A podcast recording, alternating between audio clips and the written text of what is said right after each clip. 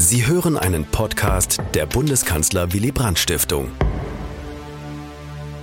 Guten Abend und willkommen zur neuesten Ausgabe des Kolloquiums zur Zeitgeschichte, zu dem ich Sie, liebe Gäste, hier im Forum Willy Brandt begrüßen möchte, aber auch unsere Zuschauerinnen und Zuschauer im Livestream bei YouTube. Das Kolloquium zur Zeitgeschichte ist eine Kooperationsveranstaltung der Bundeskanzler Willy Brandt Stiftung und des Instituts für Zeitgeschichte München Berlin. Und in dieser Reihe bieten wir Promovierenden, aber auch Postdocs die Gelegenheit, ihre zeithistorischen Forschungsprojekte vorzustellen, zur Diskussion zu stellen. Besonders herzlich begrüßen möchte ich heute unseren Vortragsgast Flemming Pfalz von der Friedrich-Schiller-Universität in Jena. Er wird gleich über Wohnungspolitik und sozialdemokratische Erneuerung in Deutschland und Großbritannien zwischen 1979 und 1998 sprechen. Ein Thema, mit dem er sich in seiner von Tim Scharnetzky in Jena betreuten und von der Gerda Henkel äh, Stiftung geförderten Promotionsvorhaben beschäftigt und dessen hohe Gegenwartsrelevanz sich wohl den meisten von uns erst recht aus Berliner Perspektive auf Anhieb erschließen dürfte. Professor Dr. Hermann Wendker vom Institut für Zeitgeschichte, den ich ebenfalls sehr herzlich begrüße, wird Ihnen unseren Gast gleich ausführlich vorstellen und im Anschluss an den Vortrag von Flemming Pfalz mit ihm und mir gemeinsam diskutieren. Nicht nur unsere Gäste hier vor Ort haben nachher die Gelegenheit, Fragen an Flemming Pfalz zu stellen und mit uns zu diskutieren. Auch wer die Veranstaltung im Livestream verfolgt, kann sich über die Chatfunktion bei YouTube an der Diskussion beteiligen. Ich freue mich sehr auf deinen Vortrag, lieber Flemming, und übergebe das Wort nun zunächst an Hermann Wendker. Ja, auch von meiner Seite einen schönen guten Abend. Ich freue mich sehr, Ihnen heute den Redner des heutigen Abends vorzustellen, Herrn Flemming Falz.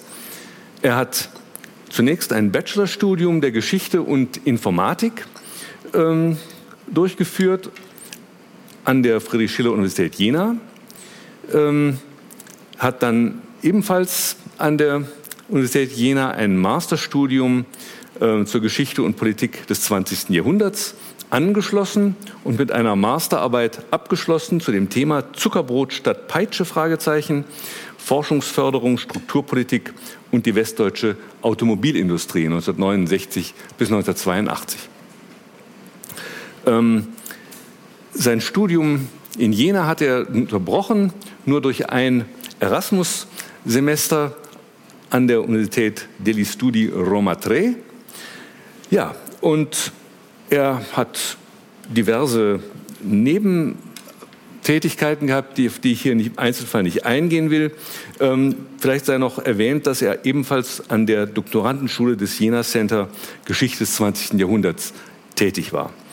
Ähm, seit Dezember 2021 promoviert er zu dem Thema des heutigen Vortrages und jetzt freue ich mich sehr auf diesen Vortrag, Herr Falz, zu dem Thema Oppositionserfahrungen Wohnungspolitik und sozialdemokratische Erneuerung in Deutschland und Großbritannien 1979 bis 1998. Bitte schön. Vielen Dank für die liebe Vorstellung und ähm, auch ähm, vielen Dank, dass Sie mich eingeladen haben. Stark steigende Mietpreise, Bodenspekulation, Verdrängung, Wohnungsnot, eine Politik, die den Entwicklungen hinterherhechelt. Das Wohnen und die Wohnungspolitik erregen seit einiger Zeit die Gemüter. Ob im Gespräch, in der Kneipe oder in der Öffentlichkeit, ob in London oder hier in Berlin. Sowohl die Problemdiagnose als auch die Therapiesuche führen die Diskutierenden dabei in die jüngste Vergangenheit zurück.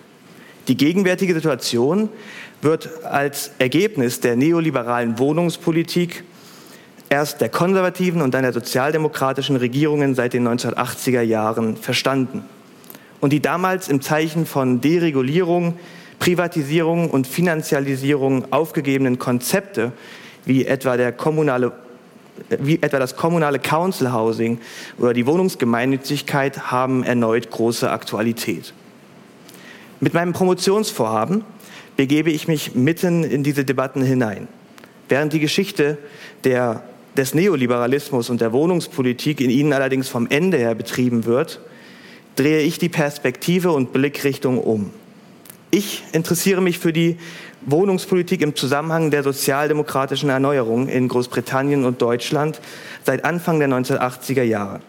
konnten die Labour Party und die SPD um 1980 noch als potenziell mächtigste Gegnerinnen der neoliberalen Ideenwelt gelten, hatten sich die Parteien bis zum Ende ihrer Oppositionszeit Mitte, Ende der, 1990er Jahre für die Ideen von Deregulierung, Privatisierung und Vermarktlichung geöffnet.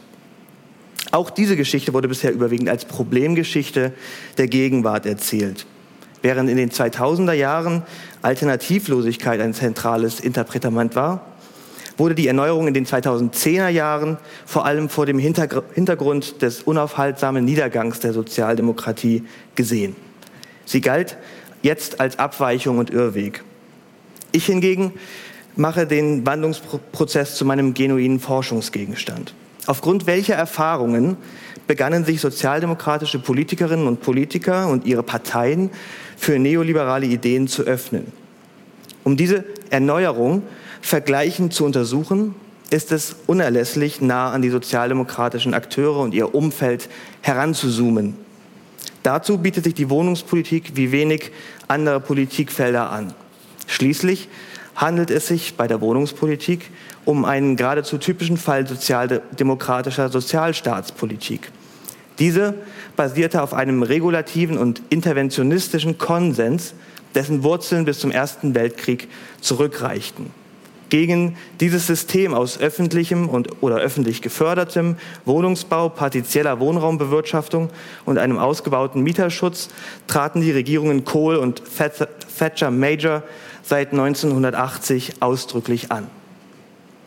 Die prägenden Oppositionserfahrungen und der tatsächliche Umgang von Sozialdemokratinnen und Sozialdemokraten sowohl mit den Ideen als auch mit der Praxis neoliberaler Ideen lassen sich deshalb paradigmatisch mit Blick auf die Wohnungspolitik rekonstruieren. Deindustrialisierung, Auflösung sozialdemokratischer Milieus, Globalisierung und Austerität neue politische Konkurrenz links und rechts, der Third Way, all das würde in meiner Arbeit eine Rolle spielen.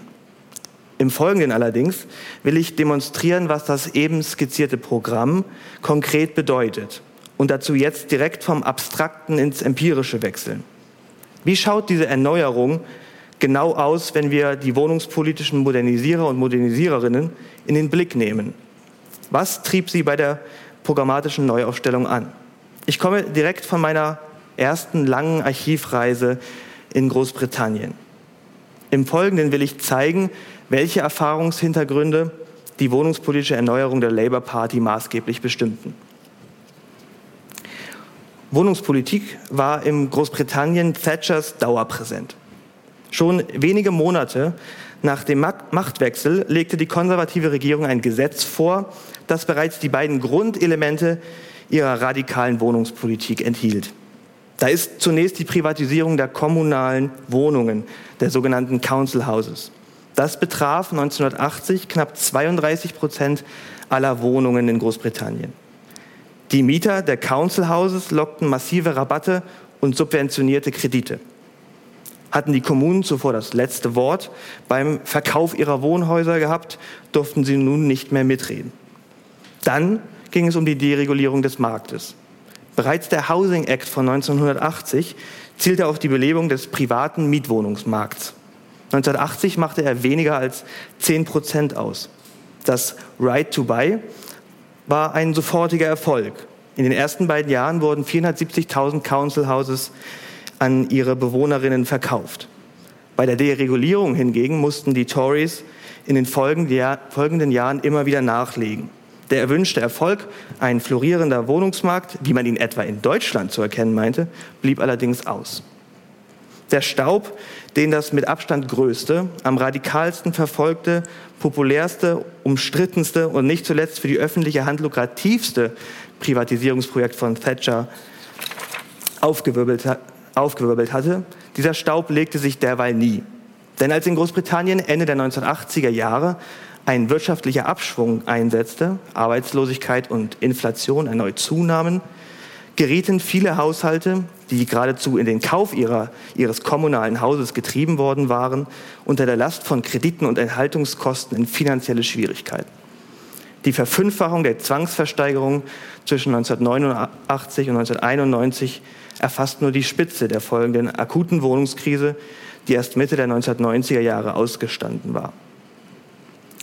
Weder gab es also für die Labour Party eine Eingewöhnungszeit in der Oppositions, Eingewöhnungszeit in der Opposition, noch konnte sie angesichts der Fakten und der neuen Problemlagen, die die radikale konservative Wohnungspolitik schuf, einfach an ihren traditionellen Positionen festhalten.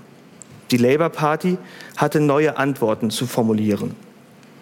Richtig Fahrt nahm die wohnungspolitische Orientierungssuche nach der krachenden Wahlniederlage von 1983 auf. Angeführt vom neuen Parteivorsitzenden Neil Kinnock rückte nun eine jüngere, meist um 1940 geborene Generation in die beratenden und leitenden Gremien der Partei der Labour Party auf. Fortan wurde zunehmend kontroverser in der Partei diskutiert über das Right to Buy und die Bedeutung von Wohneigentum, über die Rolle der Kommunen, der gemeinnützigen Housing Associations oder die, oder die privaten Wohnungsanbieter. Und nicht zuletzt über die Fragen der Housing Finance. Am Anfang am Anfang war nirgends ausgemacht, dass am Ende der langen Oppositionszeit, 14 Jahre später, in vielerlei Hinsicht die sozialdemokratische Anverwandlung konservativer marktliberaler Positionen stand. Eine Adaption von Deregulierung und Privatisierung von Wohnraum und Wohnraumversorgung. Also, wer waren diese, wie ich eben sagte, um 1940 geborenen jüngeren Sozialdemokratinnen, die das wohnungspolitische Gespräch in der Labour Party belebten? Ich möchte im, Film, im, Folgenden fünf wichtige Akteure der parteiinternen Erneuerung in den Blick nehmen. Da sind zunächst Nick Rainsford und Clive Soley. Beide waren Labour MPs und steuerten die wohnungspolitische Positionierung der, Parti der Partei zwischen 1987 und 1997 als Frontbencher und als Mitglieder der Schattenkabinette von Neil Kinnock, John Smith und Tony Blair. Unter New Labour war Rainsford erst für London zuständig und dann Wohnungsminister. Dagegen hatte, hatten Sue Goss, Steve Hilditch und Chris Holmes kein offizielles Mandat. Sie waren aktiv Sie waren aber aktiv in der sogenannten Labour Housing Group, einem wichtigen Bündnis innerhalb der Partei, in dem sich unzufriedene sozialdemokratische Wohnungspolitikerinnen, Expertinnen und Aktivistinnen organisierten. Ihm gehörten, diesem Bündnis gehörten Rainsford und Soley auch an. Zusammengeschlossen hatte sich die Labour Housing Group 1981 unter dem Eindruck, dass die Partei zu wenig und wenn dann auf unterirdischem Niveau Wohnungs über wohnungspolitische Fragen debattiert, dass in der Partei ähm, auf unterirdischem Niveau über wohnungspolitische Fragen debattiert würde und dass as a result Labour was losing um, the public argument about housing policy. Die Unterhauswahl zwei Jahre später bestätigte ihre Mitglieder in dieser Ansicht.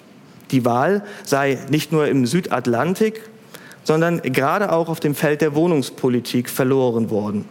Denn Labour habe als die Partei dargestanden, die many of its supposedly natural supporters das Recht und die Freiheit verwehrte, das von ihnen bewohnte Haus billig zu kaufen. Und als diejenige, die stattdessen die Hoheit der Local Authorities in Wohnungsfragen gegen die Interessen der Mieter verteidige. To regain the initiative in housing, therefore, Labour needs to contest the ideological ground captured by the Tories. We too need to speak the language of rights and freedoms. An dieser Stelle will ich bereits innehalten. In dieser Analyse der Labour Housing Group von 1984 scheint nämlich etwas auf, das erklärungsbedürftig ist. Ein kritisches, ja distanziertes Verhältnis zu den Kommunen als größtem Wohnungsanbieter und als wichtigster, als wichtigster Versorgungsagentur des seit der Zwischenkriegszeit entstandenen sozialdemokratischen Wohlfahrtsstaats. Nick Rainsford buchstabierte diese Skepsis 1984 weiter aus. Es gelte nach den Ursachen für den Erfolg der Wohnungsprivatisierung zu fragen und erhob dazu und erhob dazu besonders auf die begründete Unzufriedenheit ab, fällt by so many public authority tenants with their landlord. Das kommunale Zuteilungs- und Verwaltungssystem befinde sich auf dem sozialstaatlichen Stand der 1950er Jahre. Für viele Mieter verkörpere es einen autoritären Paternalismus. Mit dieser Mentalität müsse endlich Schluss sein. Stattdessen habe die eines Dienstleistungsanbieters Einzug zu halten, der einen Social Market bediene und für den der Bewohner Kunde sei. Zwar stellte Rainsford die Bedeutung des kommunalen Eigentums nicht in Abrede, ansonsten aber kannte er bei der Auseinandersetzung mit den Kommunen nichts. Auch keine Berührungsängste mit marktwirtschaftlicher Terminologie und Logik. Wie ist diese bisweilen aggressiv vorgetragene Haltung gegenüber den Kommunen zu erklären? Hier kommt nun der gemeinsame Erfahrungshintergrund der Akteure ins Spiel. Sue Goss, Steve Hilditch, Chris Holmes, Nick Rainsford und Clive Soley stammten alle aus der Welt der Wohnungslosenhilfe in London. Noch Anfang der 1980er Jahre arbeiteten sie alle, Clive Soley ausgenommen, der, der saß schon seit 1979 im Unterhaus, arbeiteten sie alle hauptamtlich in diesem Feld, mittlerweile in Führungspositionen. Sue Goss und Nick Rainsford leiteten Chuck die Londoner Zweigstelle von Shelter, Großbritanniens wichtigster Wohltätigkeitsorganisation für Wohnungs- und Obdachlose. Deren Housing Policy Officer wiederum war Steve Hilditch. Chris Holmes, in den 1970er Jahren Vize von Shelter, war seit 1982 Direktor der Campaign for the, Homeless and Roofless, CHAR, einem Bündnis mehrerer Charities. Bis Soli ins Unterhaus gewählt wurde, war er neben seiner Tätigkeit als Stadtrat im Londoner Stadtteil Hammersmith and Fulham hauptberuflich als Sozialarbeiter und Bewährungshelfer in der Wohnungslosenhilfe tätig gewesen. Entstanden waren Shelter, the National Campaign for Homeless People und die organisierte Wohnungslosenhilfe in den 1960er Jahren. Ihren Nukleus hatten sie im Westen Londons, im bereits genannten Hammersmith, aber auch in Notting Hill, das nordöstlich an Hammersmith angrenzt. Hier gründete Reverend Bruce Kenrick 1963 den Notting Hill Housing Trust und drei Jahre später Shelter. In den stark migrantisch geprägten Vierteln in Londons Westen waren die Armut groß und die Lebens- und Wohnverhältnisse besonders prekär und fragil. Die Jüngeren unter den Engagierten, zumeist sozialwissenschaftlich oder geisteswissenschaftlich gebildet, politisierte und mobilisierte gerade der Widerspruch, in dem die vorgefundenen Verhältnisse zum weit verbreiteten Bild der Affluent Society standen.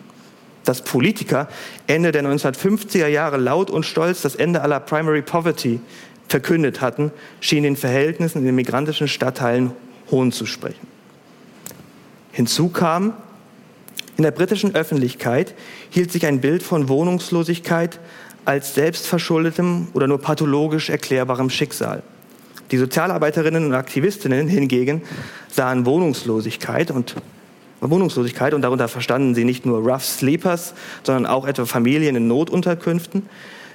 Wohnungspolitik sahen sie zuallererst als Ergebnis verfehlter Wohnungspolitik.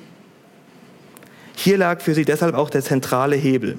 Manche setzten dabei große Hoffnungen auf gemeinnützige Wohnungsanbieter und Kooperativen. Den meisten aber war gleichzeitig klar, dass es vor allem auf die Kommunen ankam, im Hilfealltag wie auch politisch. Die Local Authorities jedoch waren laut National Assistance Act von ähm, 1948 zu nichts verpflichtet und verhielten sich auch entsprechend. Eine Umfrage des britischen Wohnungsministeriums hatte etwa 1974, 75 ergeben, dass 40 Prozent der Local Authorities den Wohnungslosen gar nicht half, irrespective of where or why they became homeless. Entsprechend waren es vor allem die Kommunen, die den, die den in der Wohnungslosenhilfe Engagierten Frust bereiteten. Alltagsfrust, aber auch politischen Frust. Seit Mitte der 1970er Jahre begannen sich Erfolge des politischen, mittlerweile aber ein gutes Stück weit professionalisierten Aktivismus der Homelessness Lobby abzuzeichnen. Das Thema war im Bewusstsein der Öffentlichkeit angekommen. Auch hatten sich die Art, in der darüber gesprochen wurde, im Sinne der Aktivisten verschoben. Unter der neuen Labour-Regierung, seit Anfang 74 im Amt, fand Wohnungslosigkeit außerdem seinen Weg auf die politische Tagesordnung. 1977 wurde der Housing Homeless Persons Act verabschiedet, der erstmals die Kommunen bei der Unterbringung von Wohnungslosen in die Pflicht nahm. Für Shelter, Char und so weiter war das nicht nur the most significant development im Kampf gegen die Wohnungslosigkeit, sondern auch eine Erfahrung von großer Selbstwirksamkeit. Lange vorgehalten hat diese jedoch nicht. Denn in der Praxis zeigte sich schnell, wie lückenhaft die neue Gesetzgebung war. Sowohl die Definition von Wohnungslosigkeit als auch die Leitlinien für die konkrete Hilfe ließen den Kommunen viel Spielraum. Und von Tag 1 an nutzten viele diesen auch. Nutzten, viel, nutzten viele Kommunen diesen auch. Alleinstehende Wohnungslose etwa blieben noch immer weitgehend von der Versorgung ausgeschlossen. Und alle, denen man ein Angebot machen musste, bekamen dies auf einer One-Offer-Only-Basis. Bei den in der Wohnungslosenhilfe Engagierten ersetzte das Gefühl von Wirksamkeit schnell der bekannte Frust über das Agieren der Kommunen. Wie mein Argument lautet, können Sie nun sicherlich schon ahnen. Das Verhältnis von Goss, Hilditch, Holmes, Rainsford und Soley zu den Kommunen und ihr Blick auf die wohlfahrtsstaatliche Tätigkeit der Authorities war tief geprägt von ihrem jahrelangen Engagement in der Wohnungslosenhilfe. Dort hatten sie die Kommunen nicht als gleichgesinnte Verbündete erlebt oder zumindest als an der Fürsorge und Armutsbekämpfung interessierte Partner, sondern im besten Fall als unbewegliche Apparate, häufiger aber schlicht als die eigentlichen Gegner. Als nun die konservativen Regierungen in den 1980er Jahren aggressiv die Privatisierung der kommunalen Wohnungsbestände betrieben und auch die Autorität und Souveränität der Kommunen stark beschnitten, dann geschah dies alles zwar nicht im Sinne dieser linken Sozialarbeiterinnen, Aktivistinnen und Wohnungspolitikerinnen, aber das vorbelastete Verhältnis zu den Kommunen und die sich aus ihm ergebende distanzierte Skepsis unterschied sie doch ganz fundamental von einer älteren Generation sozialdemokratischer Wohnungspolitiker. Diese reagierte mit Empörung auf Thatchers Politik und lehnte die mit dem Angriff auf die Kommunen verbundene Kritik an der Fürsorgebürokratie rundheraus ab. Bei den jüngeren Wohnungspolitikern war das ganz anders. So sehr sich deren Verständnis von sozialer Gerechtigkeit auch von, den konservativen, von der konservativen Regierung unterschied, sofern lag es ihnen gleichzeitig, sich bedingungslos für die Kommunalverwaltungen einzusetzen. Für die Neuaufstellung sozialdemokratischer Wohnungspolitik in Opposition zur Tory-Regierungspolitik ist diese Schnittmenge besonders wichtig, weil es den Möglichkeitsraum sozialdemokratischer Ideen erweiterte. Goss, Hilditch, Holmes, Rainsford und Soley waren dazu in der Lage, grundsätzliche Alternativen zum bestehenden System des Sozialstaats durchzudeklinieren. Auch solche, in denen die Kommunalverwaltungen keine oder zumindest nur, nur noch eine stark beschnittene Rolle spielten. Das war freilich noch keine Hinwendung zur neoliberalen Ideenwelt. Aber es war doch eine wichtige Vorbedingung für die Adaption von Privatisierung, Deregulierung, Vermarktlichung und Finanzialisierung für das Repertoire sozialdemokratischer Wohnungspolitik in den folgenden Jahren. Bereits zur Unterhauswahl 1987 gab Labour den Widerstand gegen das Right to Buy auf und warb für Real Choice in Housing, hatten die Kommunen 1987 gleichwohl noch einen Platz in Labours Housing Policy gehabt, büßten sie diesen in den kommenden Jahren vollständig ein. Mitte der 1990er Jahre übernahm Labour dann sogar das von den Tories seit Ende der 1980er Jahre entwickelte Instrument der Large Voluntary Transfers in ihr Programm. Der Bestände weisen Privatisierung und Übertragung kommunaler Wohnungen an Housing Associations und neue sogenannte Local Housing Companies. In deren Aufsichtsraten waren kommunale Vertreter in der Minderheit. Mit neuen Anreizen löste New Labour dann in den ersten drei Jahren ihrer Amtszeit seit 1997 dreimal so viele Council Houses über diese Voluntary Transfers aus der kommunalen Aufsicht heraus, als die Tories es seit Beginn der Maßnahme geschafft hatten. Bei der Deregulierung des privaten Wohnungsmarkts verlief es ähnlich. Schon im Wahlprogramm von 1992 dass Wohnungspolitik trotz der Krise auf dem Wohnungsmarkt nur mit wenigen Sätzen erwähnte, war von einer Reregulierung des Mietrechts kein Wort mehr zu finden. Und die wachsende Experimentierfreude der Konservativen dabei, die Kapitalmärkte für den, für den britischen Wohnungsmarkt zu begeistern, stieß bei Labour auf immer größere Zustimmung. Ein Durchbruch, Durchbruch gelang hier, als unter New Labour neue umfassende Steuervergünstigungen für sogenannte Real Estate Investment Trusts eingeführt wurden. Ich komme zum Schluss.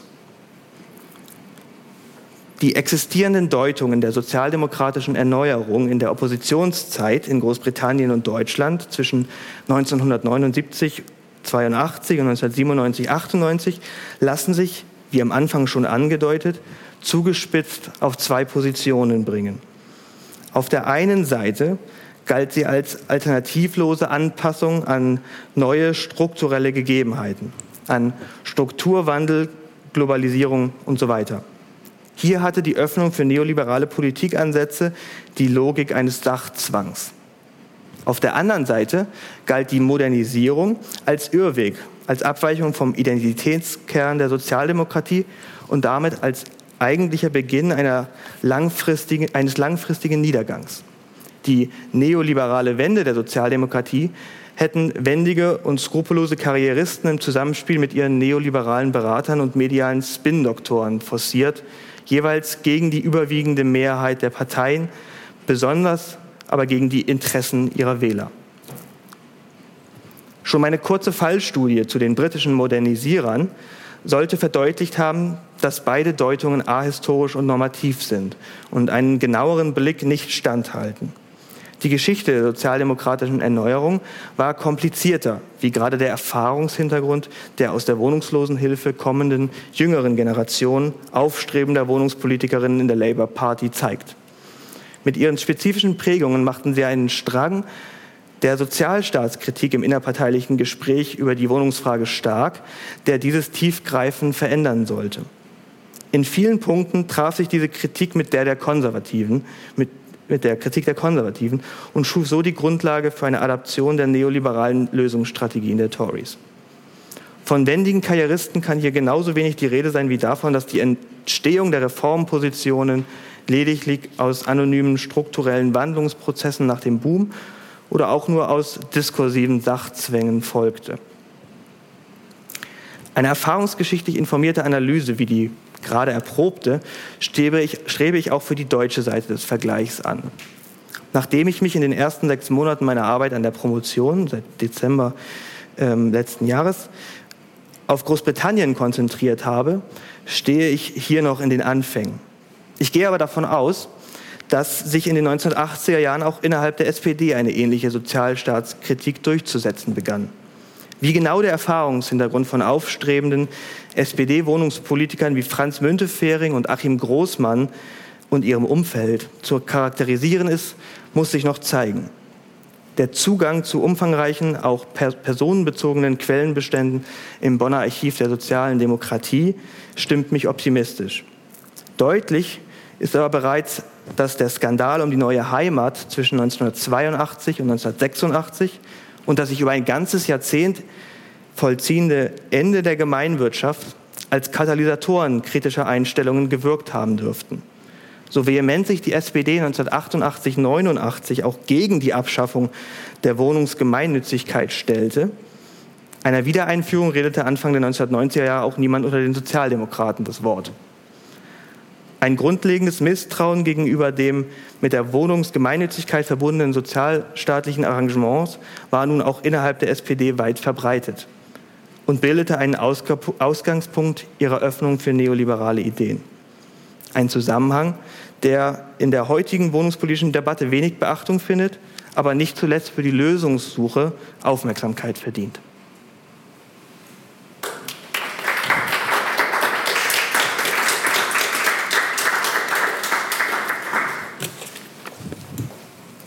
Ja, vielen Dank, Herr Falz, für diesen sehr anschaulichen Vortrag, in dem Sie ja deutlich gemacht haben, ähm, wie wichtig auch ein Blick auf die Akteure ist. Äh, dass man also jetzt nicht nur von groß von Zeittendenzen reden muss und sagen, das wirkt sich dann alles irgendwie aus, sondern dass man auf die handelnden Personen auch schauen muss. Das haben Sie ja, glaube ich, sehr deutlich gemacht und deren Erfahrungshintergrund eben mit einbeziehen muss. Und das fand ich sehr anschaulich und sehr klar. Ähm, gleichwohl gibt es sicher zu diesem Thema auch Fragen und sowas. Ich hätte vielleicht eine kleine Frage am Anfang. Ähm, immer das, was, ich glaube, man muss doch einen Punkt auch hier mit einbeziehen, gerade wenn man den britischen Fall sich anschaut. Ähm, die Briten sind ja etwas plakativ gesprochen eine Nation der Hausbesitzer und weniger der Mieter. Ist das richtig? Das ist absolut richtig, ja. Genau. Und deswegen ist es ja, glaube ich, und das ist doch, glaube ich, auch ein strukturelles Problem, auch für ähm, jetzt etwa Leute, die die eben nicht genug Geld haben, um ein eigenes Haus sich zu kaufen, sondern die dann quasi gezwungen sind zu mieten. Ähm, ist das nicht auch etwas, was ja irgendwie auch bei der Labour Party eigentlich immer eine gewisse Rolle gespielt hat? Ähm, also grundsätzlich ist erstmal richtig, dass die ähm, Wohnungsmärkte sehr, sehr unterschiedlich ähm, strukturiert sind und dass ähm, äh, die etwa auch die Deregulierung des Mietrechts ähm, auf eine andere Art und Weise ähm, sich vollziehen konnte, eben weil dieser Sektor nur 10 Prozent, ähm, ja. äh, weil dieser Sektor, der, der, nicht in öffentlicher Hand war ja. oder ist, nur 10 Prozent ausmachte. aber grundsätzlich, äh, also ich. Äh, also, also was, was, mich, was mich ein bisschen stutzig gemacht hat, ist, was Sie am Anfang Sie gesagt haben, dass die Labour Party ja jetzt nicht irgendwie das große, äh, also einen, einen großen Impetus darin gesehen hat, nun möglichst vielen Leuten bezahlbaren Wohnraum zu verschaffen. Ich glaube, das ist bei der deutschen Sozialdemokratie ähm, ein bisschen anders gewesen, ja, dass sozusagen das Recht auf ein auf menschliche Behausung sozusagen ist mhm. doch bei den Sozialdemokraten in Deutschen stärker ausgeprägt. Und jetzt haben Sie das geschildert, dass das auch in den Kommunen so gut wie nicht vorhanden war, dieses ja. Gefühl, dass die gesagt haben, ja, ist nicht so richtig unsere Angelegenheit. Aber das, Worauf ist das zurückzuführen? Aber das also, Council Housing ähm, ist, ist, doch ein ähm, okay, sozialdemokratisches ist, Anliegen gewesen, okay, was, sich, ja. äh, mhm. was seine Anfänge in den 20er Jahren schon genommen hat. Ähm, auch unter dem Druck der nun ähm, zu, äh, erstmals auch in, in, Regierungsverantwortung gekommenen Labour Party, die dann nicht lange Regierungspartei war, aber ähm, äh, des, des, Daseins einer regierungsfähigen Labour Party. Und ähm, was dann ähm, nach dem äh, Zweiten Weltkrieg ähm, ein zentraler Tragpfeiler des ähm, Aufbaus des sozialdemokratischen oder des, äh, von Labour angeschobenen ähm, ja, ähm, okay. Wohlfahrtsstaat, ja, okay. Wohlfahrtsstaatlichkeit ist. Mhm. Und äh, das wird dann auch ähm, von den Tories übernommen. Und äh, in den 50er Jahren ist das ähm, äh, Konsens, dass man, die, äh, dass man riesige, ähm, riesige Siedlungen aus dem Boden stampft, aus Council okay. Housing, ähm, äh, Council Houses und okay, ähm, klar. Da, da, die, die Tories, ja. äh, die Rekorde gehen auf die Tories zurück, die das Programm und diese Idee und die ähm, und, und, und, auch auf die, die, die Beliebtheit bei, bei, den, bei den neuen Mietern auf, auf eine Labour-Initiative und ein Labour-Projekt reagiert, ja. ein Labour-Programm reagiert aus in, mhm. in, den späten 40er Jahren. Ähm, ja, und ähm, an, an, dieses, ähm, an dieses äh, öffentliche Fund sozusagen äh, und diesen, äh, diese, diese Bestände, die da ähm, gebaut werden seit den 50er Jahren, die, ähm, von den Kommunen hauptsächlich, daran, ähm, an deren Privatisierung ähm, gegen den Willen der Kommunen geht dann, äh, schreitet ja, dann okay. ähm, ähm, die, die Regierung von Thatcher. Ja. Auch vorher in den ähm, 70er Jahren, ähm, gerade auch in den 70er Jahren, da nimmt das Fahrt auf, gibt es ähm, ähm, schon die Möglichkeit, diese, die Council Houses zu kaufen, aber und, auch äh, äh, Labour hatte das zum Teil in ihrem Wahlprogramm, aber da war, war mitgedacht, dass man äh, da, das war eine koordinierte Angelegenheit mhm. und äh, okay. in Abstimmung mit, dem, mit, dem, mit, mit, den, mit den Kommunen. Ja. Mhm. Ich würde dich gerne äh, ein bisschen befragen nach dem Begriff des Neoliberalismus. Also er scheint ja eine sehr wichtige Rolle zu spielen in deinem äh, Vorhaben. Ähm, und da würde mich jetzt mal interessieren, weil ich es nicht genau lesen konnte, ist es jetzt für dich eine Analysekategorie tatsächlich? Denn der mhm. Begriff gilt ja auch inzwischen vielfach als Kampfbegriff, als ganz klar normativ besetzt. Ja.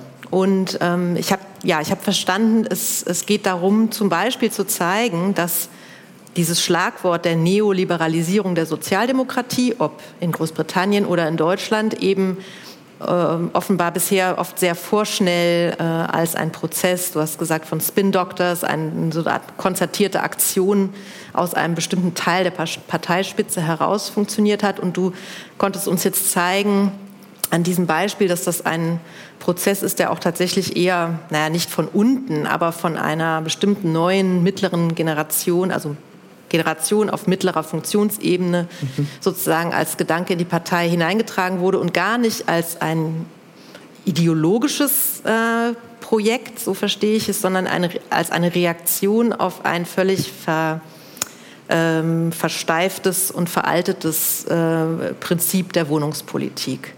Äh, aber zurück zu meiner Eingangsfrage. Wie verwendest du den Begriff hier, neoliberal?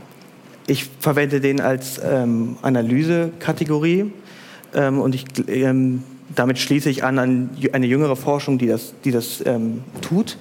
Eine sozialwissenschaftliche, eine breite sozialwissenschaftliche Forschung, aber auch ähm, historische Arbeiten, die den Begriff ähm, verwendet. Das ist allerdings eine Ent Entwicklung der jüngeren der jüngeren, der letzten vielleicht zehn Jahre. Ähm, zuvor äh, galt dieser Begriff als, als ähm, verbrannter Begriff, als, ähm, ähm politische, ähm, als politischer Kampfbegriff. Ähm, der Begriff an sich hat eine lange, lange Tradition, der ist schon seit den 40er Jahren ähm, ähm, in Gebrauch ähm, als Selbstbeschreibung auch ähm, ähm, neu, äh, von, von Liberalen, die nach der Weltwirtschaftskrise ähm, ein, ein, ein, einen neuen äh, Liberalismus, ein neues Liberalismusverständnis versuchen aufzubauen. Und ich würde sagen, die Bewegung äh, oder die, dass es ein Kampfbegriff wird im öffentlichen Gespräch, findet erst in den 90er Jahren statt. Mhm.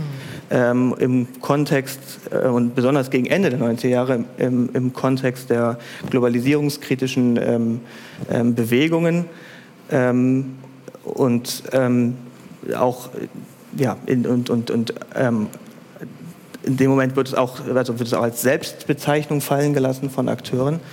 Ähm,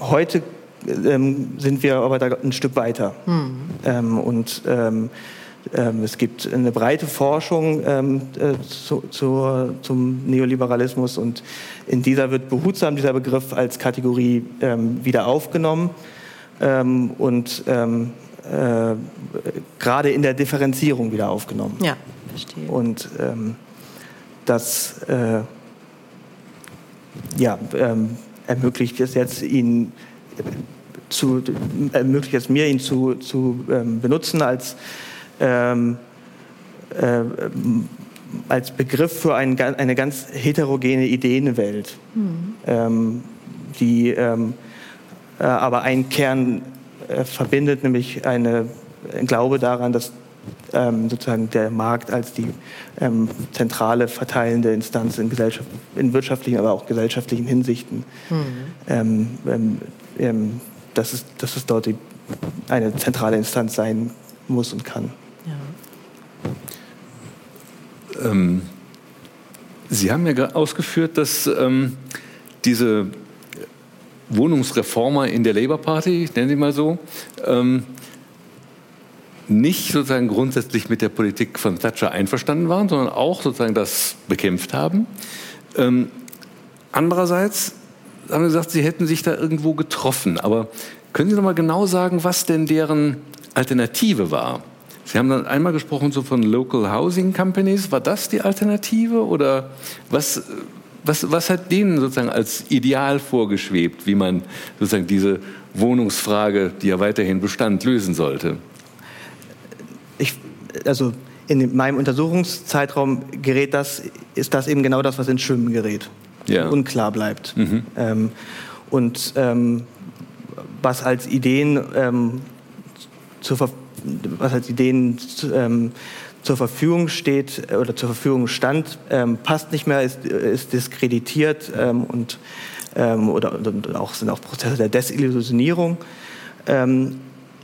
und dann beginnt eben ähm, diese ähm, be beginnt eine produktive Auseinandersetzung auch mit, den, mit dem, mit dem ähm, sozusagen Arsenal der, der, der, der, der, der, der, der, der Tories und der, der, der Konservativen ähm, ähm, Regierungen. Und ähm,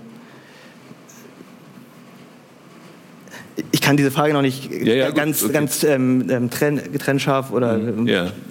Ähm, genau beantworten, mhm. weil das äh, oder können Sie da gerade am, am, Ende einzelne Elemente benennen, sozusagen, was jetzt sozusagen denen vorgeschwebt hat? Es muss ja jetzt kein genaues Konzept sein, sondern irgendwo bestimmte Punkte, dass man sagt, ja, ähm, auf der einen Seite, wie gesagt, haben Sie ja gesagt, sollten die Kommunen da eher entmachtet werden. Ja. Aber was sollte dann an die Stelle der Kommunen treten, die ja vorher sozusagen das Sagen hatten in dem Bereich?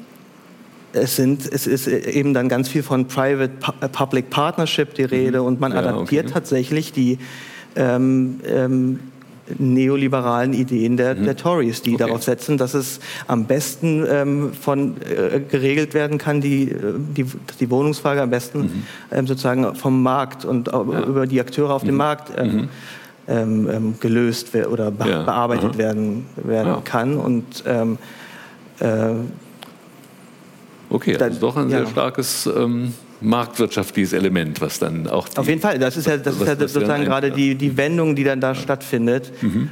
Vor dem Hintergrund einer, äh, die, auf, auf, vor dem Hintergrund einer geteilten, mit den Konservativen geteilten, wie ich versucht habe zu zeigen, ja. Kritik an, der, an, dem, an dem Hergebrachten. Mhm. Der, ähm, ja, das, das, ist, das ist ja klar geworden. Mhm. Aber das Positive sozusagen war mir nicht so war mir nicht so klar. Ja, aber, ja. aber, gut, wenn das es sind, ja es sind e ganz ähnliche Lösungsstrategien. Die haben dann ähm, ähm, andere Namen natürlich, mhm. ähm, ähm wie die Community Care Program oder so. Äh, aber ähm, wenn man sich den Kern dieser politischen Programme und Maßnahmen anguckt, dann mhm. geht es da, ähm, dann verlagert sich da vieles auf den Markt als Verteilungsinstanz und oder ja. Mhm. Und ähm, ja. ja. Okay. Mhm. Ja, gibt es Herr Rother. Ja, vielen Dank. Das war sehr interessant und deswegen habe ich äh, drei Fragen, Schrägstrich Anregungen. Erster Punkt. Ähm, ist natürlich schwierig, äh, bei einem begrenzten Zeitaufwand, der möglich ist für eine Dissertation, das vielleicht einzubauen, aber trotzdem. Äh, in Wien haben ja offenbar, wenn man ihrem Ansatz folgt, die erfahrungsgeschichtlichen Hintergründe der österreichischen Sozialdemokraten dazu geführt, dass man beim kommunalen Wohnungsbesitz geblieben ist. Wäre interessant zu sehen, wenn sich das relativ leicht über Sekundärliteratur, schnell zugängliche Dokumente erschließen lässt, welche differierenden erfahrungsgeschichtlichen Hintergründe zu dem konträren Schluss auf Wiener Seite geführt haben. Heute in der Wohnungsdebatte ist das ja ein ganz wichtiges Alternativmodell. Berlin hat Fehler begangen, Wien hat es richtig gemacht. Mhm. Äh, der zweite Punkt äh, knüpft daran an, ist, äh, die Anregung, äh, wenn Sie sich nicht schon im Konzeptionellen vorher Gedanken darüber gemacht haben, dann vielleicht künftig, wie weit dieser erfahrungsgeschichtliche, akteurszentrierte Ansatz insgesamt für äh, sozialpolitische Bereiche des Agierens der Sozialdemokratie in Westeuropa in den, ab den Ende der 70er Jahre bis in die 2000er trägt. Also ist das spezifisch etwas, wo man bei Wohnungspolitik erklären kann, weshalb sich die britische und die westdeutsche Sozialdemokratie in Anführungsstrichen neoliberalen Ideen öffnet? Oder lässt sich das verallgemeinern hin zu dem Gesamtkomplex in Deutschland, dessen was unter der Überschrift Hartz IV läuft, dass man das erklären kann aus erfahrungsgeschichtlichen Hintergründen, akteurszentriert? Letzter Punkt, äh, dann doch, auch wenn Sie auf dieser Ebene überwiegend arbeiten. Die Frage, wie weit man die Großtheorien, die Sie ganz kurz gestreift haben, die nur, wie Sie sagten, eine oberflächliche Erklärung liefern für den Politikwechsel, wie weit man dann doch äh, diese Metaebene integrieren kann, verbinden kann mit der Mikroebene, auf der Sie eh arbeiten, um dann vielleicht insgesamt einen neuen Zugang zur Erklärung des, äh, des äh, Politik äh, Modellwechsels ja. innerhalb der westeuropäischen Sozialdemokratie zu bekommen. Mhm. Ja, also ähm, die die ähm, Dinge, die ich am Anfang auch, auch mal, die ich im, positiven Sinne sozusagen auch angedeutet hatte, ähm, dass ähm, der Diskurs um die, über die Globalisierung und Austerität, ähm, die Deindustrialisierung, das ähm, ähm, Zerfallen äh, sozialdemokratischer Milieus, das alles muss eine Rolle spielen. Das kann nicht außen vor bleiben. So, ähm, ähm, und, und muss ähm, mit, mit dem Erfahrungsgeschichtlichen zusammengehen und dort ähm, in der Analyse ähm, ähm, ja, mit hereingezogen werden. Und das lässt sich, glaube ich, auch gut, gut ähm, das lässt sich auch gut machen.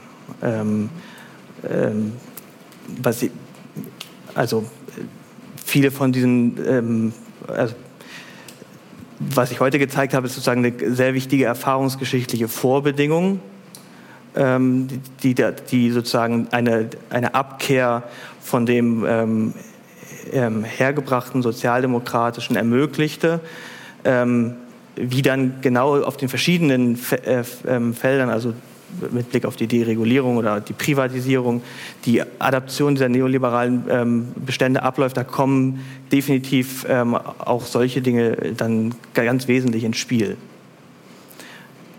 Ähm, Wien ist auf jeden Fall richtig, dass es ähm, ähm, ein, ganz anderes, eine ganz anders gelagerte Entwicklung und ähm, wie Sie sagen, spielt äh, in der heutigen Debatte ja immer als, als leuchtendes Beispiel auch eine, eine Rolle. Selbst in London, wenn ich mit Leuten geredet habe, die ähm, reden dann ähm, äh, oder verweisen dann auf, auf, auf, auf, Wien, wenn, wenn sie ein positives Beispiel oder irgendwie Hoffnung suchen.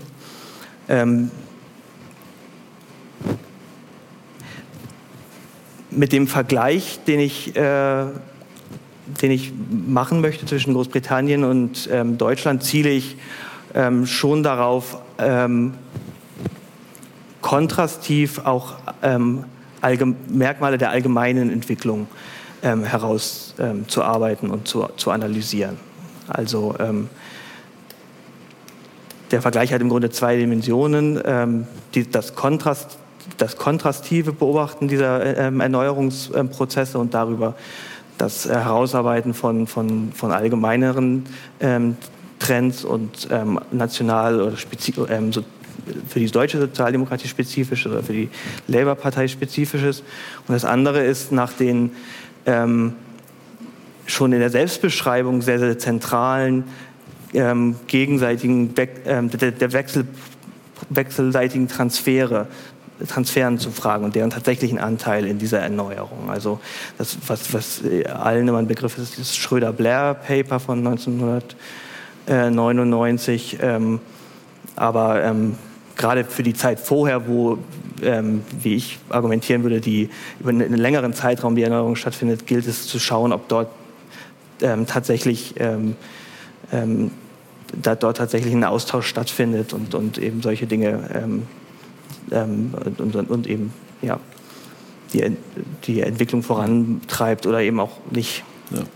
Okay. Äh, Wolfgang Schmidt hat auch. Ach ja, Entschuldigung, habe ich jetzt.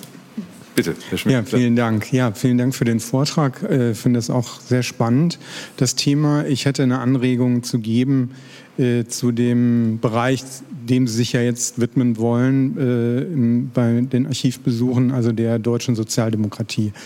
Ähm, also zufälligerweise habe ich in den 90er Jahren für einen Bundestagsabgeordneten gearbeitet, der stellvertretender Vorsitzender des Bauausschusses war und sich auch mit wohnungspolitischen Fragen beschäftigt hat. Äh, unter anderem ging es auch um Eigenheimzulage, aber auch um Privatisierung und so weiter. Ähm, Sie haben die Namen äh, Franz Müntefering und Achim Großmann genannt. Ähm, ich bin gespannt, was Sie da äh, herausfinden. Ich glaube aber, dass Sie da relativ wenig in der SPD-Bundestagsfraktion damals finden werden, was sozusagen in eine neoliberale Tendenz ähm, zeigt. Ähm, weil man darf nicht vergessen, dass die Oppositionspolitik gerade in den 90er Jahren sehr stark äh, von den Ländern, von den Ministerpräsidenten bestimmt wurde. Und äh, war mit dann auch ein Grund dafür, dass der Übergang dann in die Regierungsverantwortung dann anfangs doch sehr holprig war und dann auch die Änderungen der SPD-Politik äh, unter Schröder äh, dann ja auch äh, für viele sehr überraschend kamen.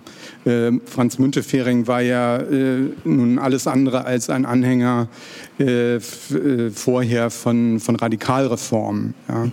Ähm, also ich glaube, da müssen Sie vielleicht auch noch mal in die Länder gucken äh, äh, und schauen, wie da ja. sich bestimmte Entwicklungen äh, ähm, wie die ausschauen. Und ähm, gerade sozialer Wohnungsbau ist natürlich extrem unter Druck gewesen äh, aufgrund der Kürzungen. Ähm, die deutsche Einheit, äh, Geld wurde eben an allen Enden gebraucht äh, und es war äh, sozialer Wohnungsbau war ein äh, ein Feld, wo stark gekürzt wurde. Da haben die Länder dann auch sehr stark gekürzt, weil die ja auch äh, Schwierigkeiten hatten. Und äh, letzter Hinweis noch, äh, die Akteure Kommunen, ja, also die haben ja dann in den Nullerjahren ja. auch richtig äh, privatisiert ja. dann, ja, äh, weil sie gesehen haben, damit können sie Geld erlösen für ihre klammen Haushalte. Ähm, auch da hat sich ja quasi ein wahrscheinlich ein Wandel vollzogen und ähm, also mhm. ich glaube, dass in der Bundestagsfraktion in den 90er Jahren äh, doch eher traditionelle mhm. Positionen in der, ähm, äh, in der Mehrheit waren. Aber ich bin sehr gespannt, was Sie da herausfinden ja. werden. Ja, das, ich konnte das eben, ähm, ich habe es eben ähm, in dem kurzen ersten Teil, wo ich die allgemeinen Umrisse meines Projekts präsentiert habe, habe ich es weggelassen und nicht gesagt. Geplant ist tatsächlich bei der Untersuchung eine ähm, lokalisiert sozusagen vorzugehen, also auf die Länder- und regionale Ebene runterzuschauen, gerade weil ähm, äh, dort Sozialdemokraten nicht, eben nicht in der Opposition waren, sondern in Regierungsverantwortung und auf das, ähm, auf die Impulse ähm, wie die Abschaffung der Wohnungsgemeinnützigkeit oder den Zusammenstreichen der Gelder für den sozialen Wohnungsbau durch ähm, ähm, ähm Schwarz-Gelb reagieren mussten. Ähm, und im, auf welche Land Länderebene wie, äh, dort wie wir oder ich dort äh, schauen werde, runtersteige äh, sozusagen, ist noch nicht ganz klar, wird sich auch ein bisschen in den Archiven dann einfach zeigen und über die Überlieferung, die, die zugänglich ist, die ähm, ähm, das Personal ein groß, auch der, in den beratenden Gremien, also ich war schon äh, für eine Woche im, im Archiv in Bonn kann jetzt so ein paar Dinge sagen. Das Personal, was dort in den, in den, im wohnungspolitischen Beirat und äh, das ändert sich dann auch ein paar Mal, wie das heißt, äh, ähm, vor dem Hintergrund der, der, des Skandals um die neue Heimat vor allen Dingen. Ähm, das Personal dort kommt ganz überwiegend aus Nordrhein-Westfalen und Franz Müntefering, Achim Großmann, ähm, auch die kommen aus, aus, aus NRW. Ähm, das könnte eine, eine, eine, Fallstudie werden möglicherweise. Und dann muss man aber natürlich die äh, wohnungspolitischen Auswirkungen der ähm, Wiedervereinigung in Rechnung stellen und ja. auch auf diese Seite schauen, etwa nach Leipzig. Ähm, ähm, wo sozialdemokratische Akteure ganz massive Erfahrungen und, ähm, äh, mit, mit der Privatisierung von Wohnungsraum äh, machen. Mhm. Ähm, noch eine Sache zu dem ähm, ähm Parteivorstand äh, ähm, oder zum, zu, zur, zur, Bundestagsfraktion. Ähm, ähm, beziehungsweise, nee, eigentlich zum Parteivorstand.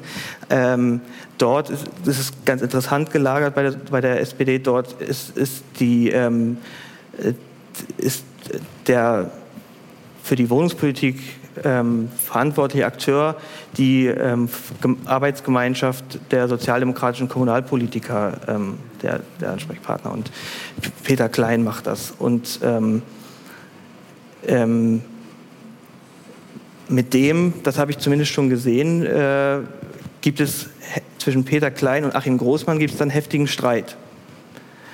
Ähm, und ähm, Achim Großmann ist mit den Positionierungen, die, an, die ähm, sehr traditionell sind, die Peter Klein in irgendwelchen ähm, ähm, Grundsatzstatements formuliert, sehr, sehr, sehr unzufrieden äh, dann in, in den frühen 90er Jahren. Es kommt da auch dann zum, zum, äh, zum, zum, richtig zum, zum Streit. Mhm.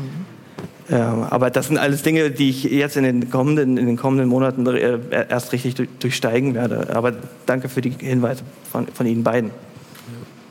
Ja, Im Anschluss an das, was der Schmidt gesagt hat, wäre auch zu überlegen, ob Sie vielleicht, sagen jetzt, ähm, ob Sie vielleicht auch zumindest den Zeitraum vielleicht ein bisschen überdenken. Denn wenn Sie sagen, gerade wenn Herr Schmidt ja gesagt hat, dass sozusagen die Neoliberalisierung der SPD, wenn man das mal so sagen kann, erst unter Schröder eingesetzt hat und noch nicht so sehr in der Opposition, ähm, dann müsste man vielleicht, wenn Sie dieses Feld untersuchen, mhm. zumindest bei der SPD auch noch ein bisschen in die ja.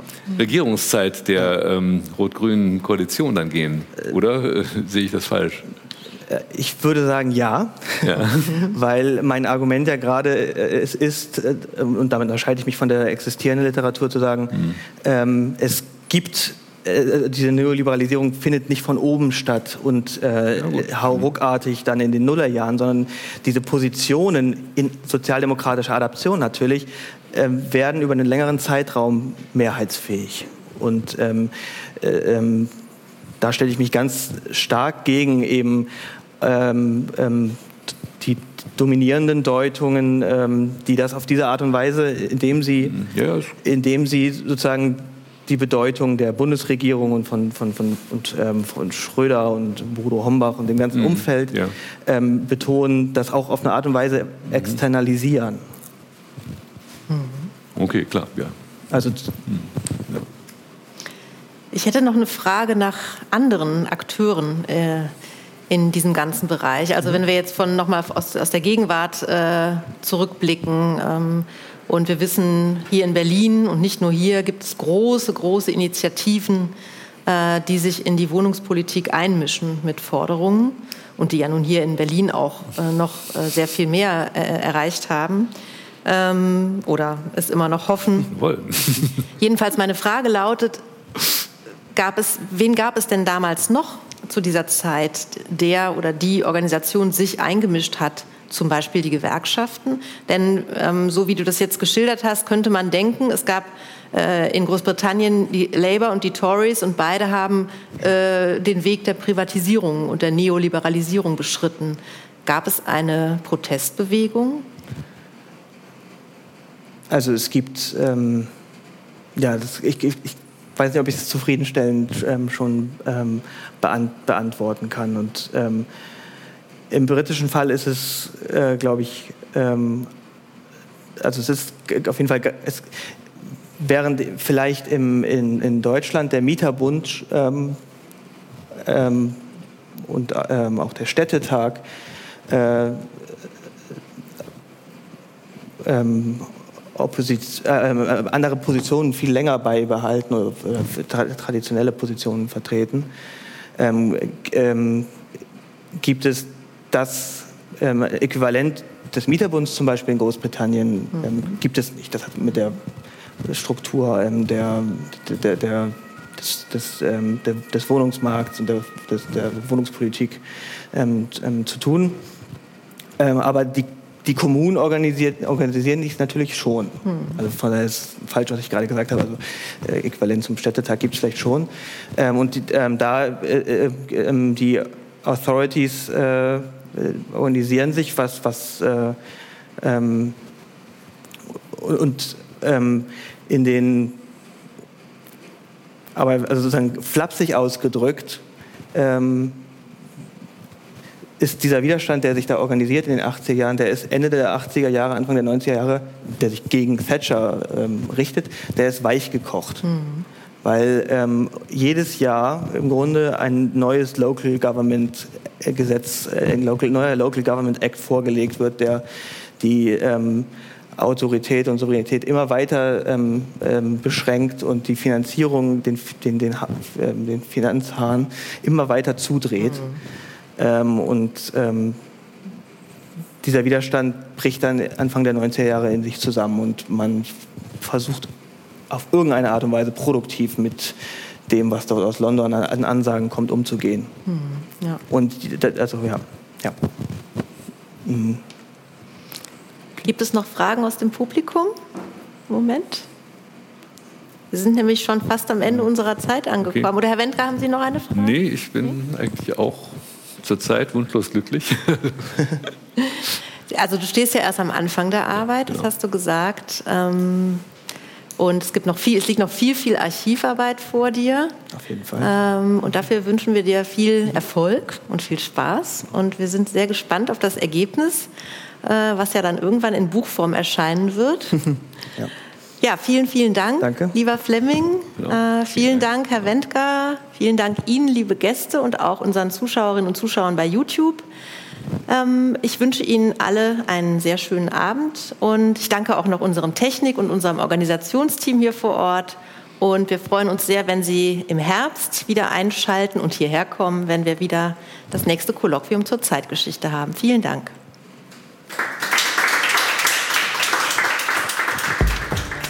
Dies war ein Podcast der Bundeskanzler Willy Brandt Stiftung. Für mehr besuchen Sie uns auf www.willy-brandt.de.